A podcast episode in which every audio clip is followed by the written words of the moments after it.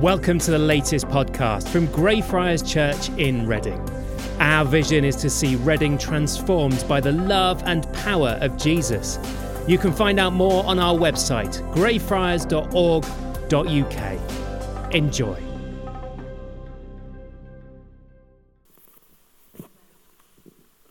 Hello.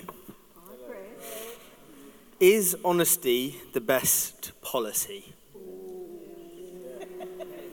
That was a lot more controversial of a question than I thought it was going to be.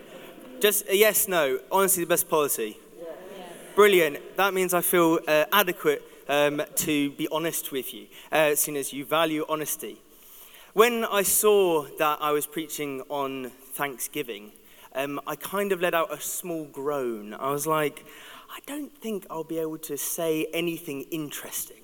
Anything that like no one has already heard before a thousand times. We've, we've all grown up uh, making sure we say our please and thank yous. We all know that we should say thank you once someone gives us a present. I was one of those people that my parents forced me to read the card before I was uh, allowed to open the present as a way of showing my gratitude.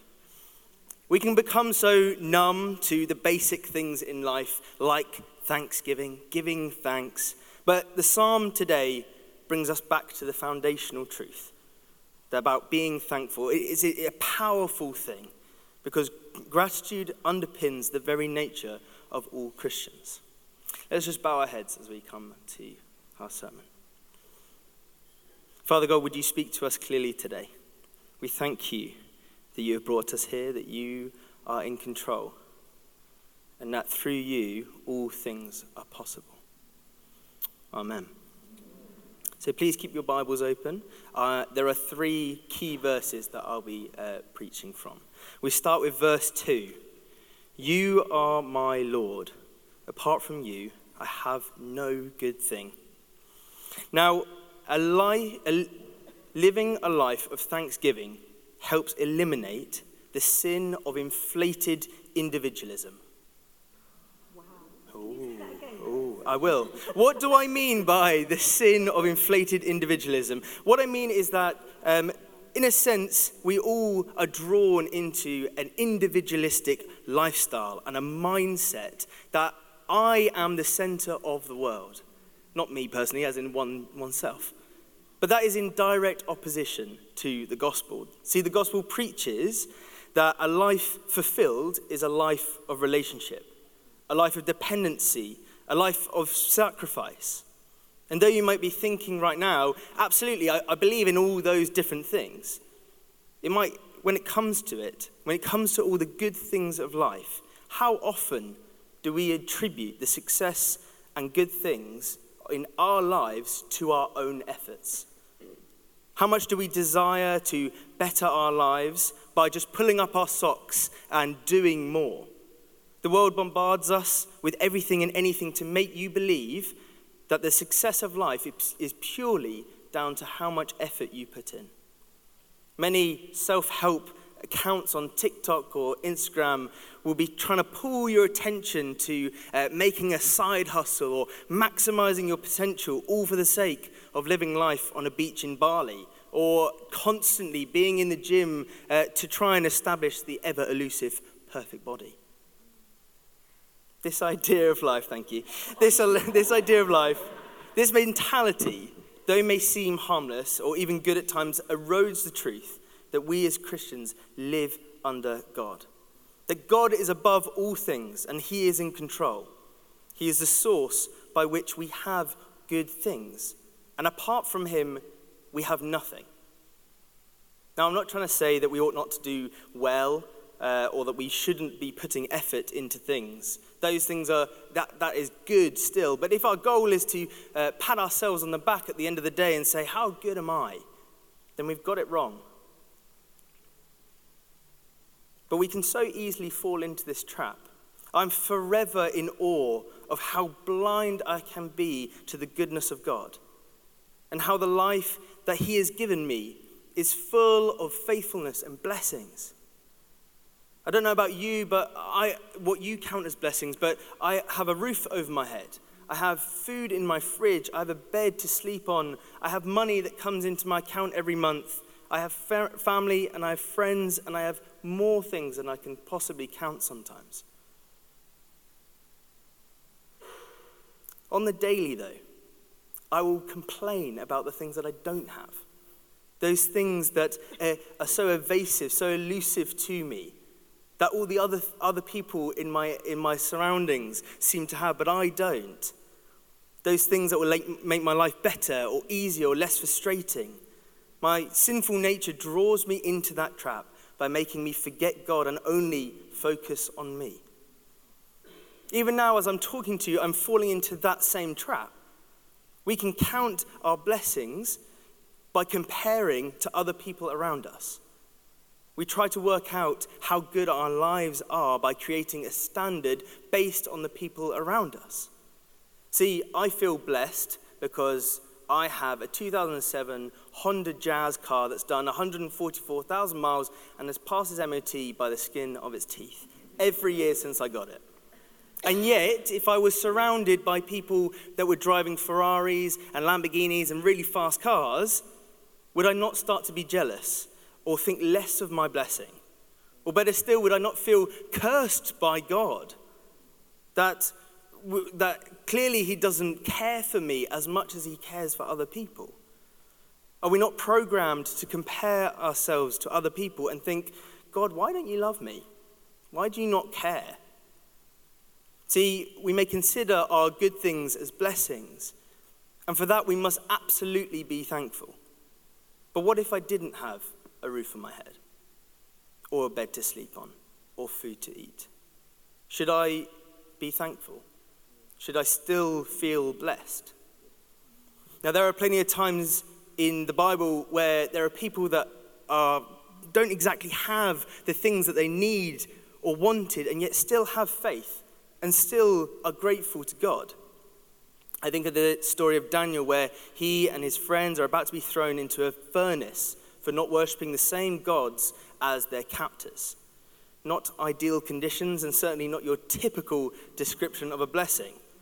But their response to that, that impending doom was this If we are thrown into the blazing furnace, the God that we serve is able to deliver us from it, then he will deliver us from it, from your majesty's hand.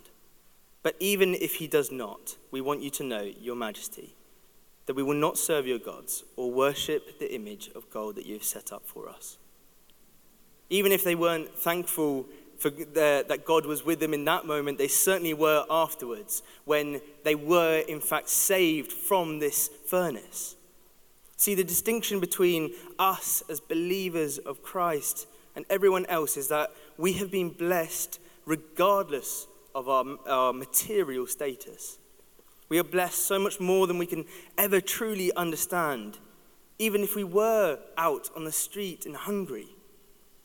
God has blessed us with eternal life, a relationship with our Creator, God Almighty, which can never be severed whilst we still have faith in Him. See, our material wealth, our status, our relationships, our everything is always secondary to the truth that whatever we experience here on earth pales in comparison to the joy and freedom we have and what is to come. God is our Father. He is gifted, uh, God is our Father as He is gifted to us what we could not do for ourselves. He brought us salvation through his own sacrifice. He paid the cost. The cost that he even spared Abraham of when he commanded Abraham to take Isaac and sacrifice him. The cost that could not be counted. No amount of sacrificial bulls or birds or grain could ever repay, repay for this sin. Our lives have been bought and paid for, released and blessed without us lifting a finger all through the life, death, and resurrection of Jesus Christ. So before we look to the physical blessings of the earth, we must understand that we already have received the ultimate blessing, which is open to all that have faith in him. That is worthy of our praise and is worthy of our thanks. God our Father loves to bless his children. And when it says he lavishes his blessing upon us, we must not go, but where is my successful side hustle? when will I be able to afford a house? God has already blessed us, regardless of those things. Verse 5 Lord, you alone are my portion and my cup. You make my lot secured. When we make God our everything, we can trust in his faithfulness to us, that he will take care of us, that he will secure our lot and provide for us. This means that we should not we should be able to see God move in our midst where we are. See, in my few months of being here in Reading, I've started to realize that a lot of young people come to Reading purely for work, which is great. And it's great to have work, it's great to contribute. But there are a few people that have said, uh, said but there are a few people that have said many reasons for staying other than work. And I don't know if that's what the position you're in tonight, but for many people, this town is just a means to an end. Once the job moves on, I'll move on. And there are lots of places like that, not just here in England, but the world. We can forever think the only reason I'm here is to work for, for better house prices or for whatever reason it might be. And yet, God says that He puts us in places for a reason. He is in charge and He is in control. And He has a plan for you here. We can so often overlook God's work in our lives because we can be so concerned that what we think is the ultimate importance, our goals in life, rarely align with God's by chance. So when this happens, our minds ought to be reconfigured, realigned with God's purposes. For inasmuch as we think we have plans, we must ask ourselves, what part am I playing in building God's kingdom here? Consider the question, what has God brought you here for? What has God called you here to do in Reading? And when we realize what God is doing in our midst, our eyes can clearly see what it is to be thankful for. And finally, verse 11 You make it known to me the path of life. You fill me with your joy and your presence, with eternal pleasures at, the, at your right hand. Irrespective of what worldly goods we have, all, all things we are to give thanks for, the Father gives us something that we cannot give ourselves. We cannot earn our salvation or enter eternal life by doing more. Our salvation is a gift. It is, it is who we are that changes uh, with life with God, not how much we do. Therefore, there is only one foundation of blessings that uh, blessings are built on, and that is Jesus Christ. With that sure foundation, there is no, no good thing and there is no blessing without that foundation, sorry, because all will fade. And David understood that as well as we do that life without God has no meaning and it will end, but life with God has a purpose and it has blessing and, and it will live on ultimately forever. Colossians 3 says this Since then you have been raised with Christ. Set your hearts on things above, where Christ is, seated at the right hand of God. Set your minds on things above, not on earthly things, for you died, and your life now is hidden with Christ in God. When Christ, who is your life, appears, then you also will appear with him in glory. Living a life of thanks eliminates the sin of individualism and individual gain. It pulls us back into the right relationship with God and offers us a glimpse of the life found in Eden constant relationship with the Father, the creator and creation relationship restored, living in love and blessing for one another. The call on our lives from this psalm is to be thankful in everything. And I don't know about you if this is easy or if this is really difficult. It might be simple, as simple as just acknowledging something that you already knew to be true. It could be painful, a task seemingly too big to take on in one go, or that you've tried and feel like you failed already. I'm here to encourage you tonight that you can take that step of acknowledging God's goodness and faithfulness, even in the most trying of circumstances. See, God's blessings has no limits, has no bounds. We have a Father who tells us to ask Him, and, he sh- and we shall receive from Him. Who looks down on His children and says, I am well pleased. We can pray with confidence that our circumstances might change. And we should be able to do this because He can do immeasurably more than anything we can imagine. God is a God who heals, who restores. So when we live a life of gratitude, we are living in a life of abundance because we recognize that God is in control and that it is, is He that is establishing His kingdom through us. Am I right? Thank you. Amen. I'm going to invite the band up and we're going to dwell on what it means to be thankful to God in all things. Not just the things that we can see, but ultimately the things that are going on in our hearts.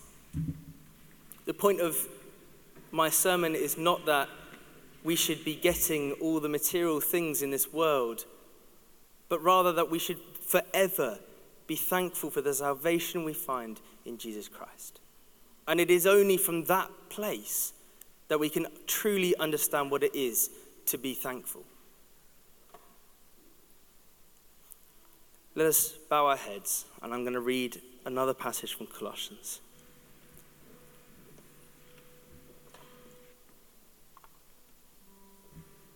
Let the peace of Christ rule in your hearts, since as members of one body, you are called to peace. Be thankful. Let the message of Christ dwell among you richly as you teach and admonish one another with all wisdom through the psalms, hymns, and songs from the Spirit, singing to God with gratitude in your hearts. And whatever you do, whether in word or deed, do it all in the name of the Lord Jesus, giving thanks to God, the Father, through him.